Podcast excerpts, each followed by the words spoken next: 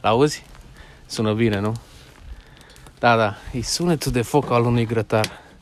Și ce ne mai plac nouă românilor grătarul. Ce bine sună, ce bine sfârie carnea.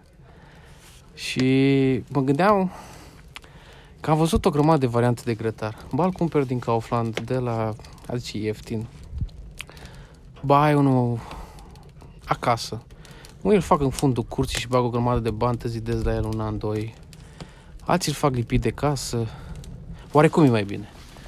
Și am un prieten care și-a făcut un grătar lipit de casă și am zis, bă, cine a mai văzut așa ceva? Adică până la el eu n-am mai văzut treaba asta. Și aș vrea să povestim un pic cu el.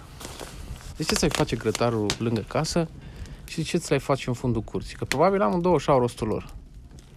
Dacă te gândești că anul ăsta de întâi mai au plouat, oarecum e mai bine. Salut, prietene!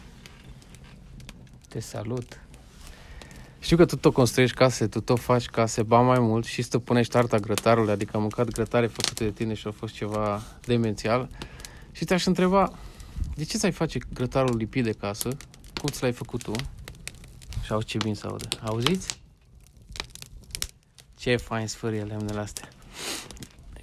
Nu știu dacă sunetul cărnii o să vi-l pun, mă mai gândesc până atunci.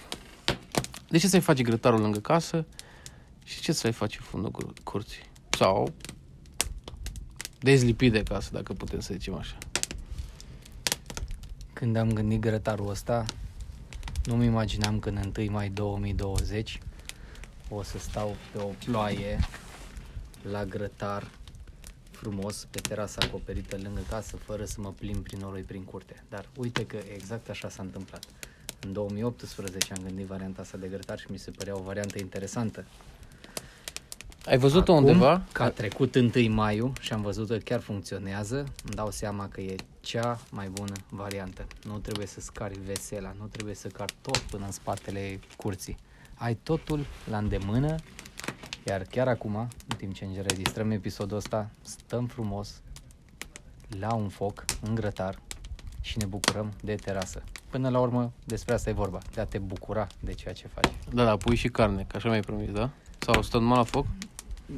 Aia la final. A, la final. A, gândeam, de ce crezi că oamenii, sau în special românii, preferă să-și facă grătarul separat, să zidească. Noi niciodată nu le-am înțeles alea zidite, cărămizi, a, departe, de, adică cumva nu lipit de casă, undeva în fundul curții. De ce crezi că oamenii aleg să facă treaba asta? N-am idee. Cred că pleacă de la, poate de la cuptorul de pâine al bunicii, A? care era undeva în curte și așa li s-a împământenit că trebuie să fie o construcție separată în curte, să te duci până acolo să alergi. Nu știu. Posibil asta. E, și aia e drept. Mă gândeam că pe lângă faza asta, cum stăm noi de acum seară, într-o seară de mai, și ne uităm cum crapă lemnele astea în foc, pe lângă treaba cu grătarul, poți să ai și parte de un foc de tabără. Și stai cu copiii, ha? Exact. Până la urmă, el e și un șemineu.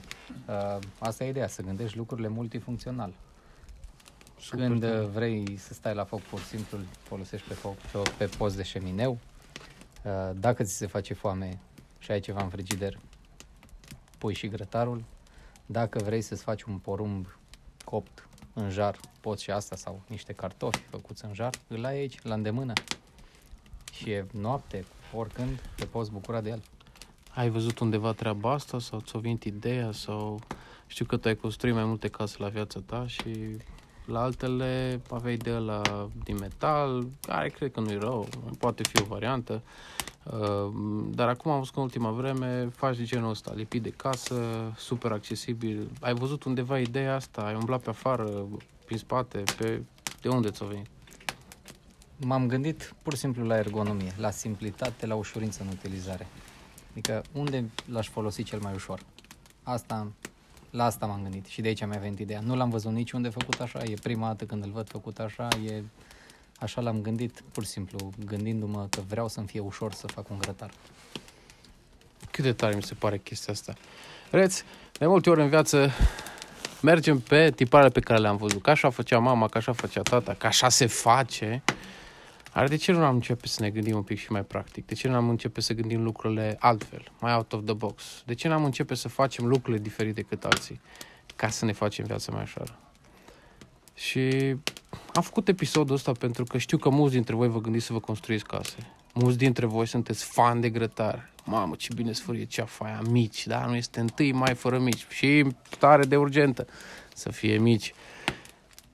Și poate ascultând acest episod, te gândești de două ori când îți faci grătar. Poate îl faci de la început cu cap. Aș mai adăuga aici și tema costului. Adică, având uh, grătarul pe o terasă deja acoperită, ce sens- sens ar mai fi avut să mai fac o terasă acoperită în fundul curții? Asta e cu umbrela. Ai văzut de Am văzut, am văzut, da. Adevărul că nu e prea comod. Dar uh, dacă ai pe cineva care să-ți țină umbrela, tot nu e comod. Uh, și acum, dacă vrei să stai cu umbrela afară în ploaie, liniștit poți să mergi. Cât de tare. Dragilor, ăsta a fost episodul despre, ast- despre de astăzi, despre să ai grătar lipit de casă sau în fundul curții.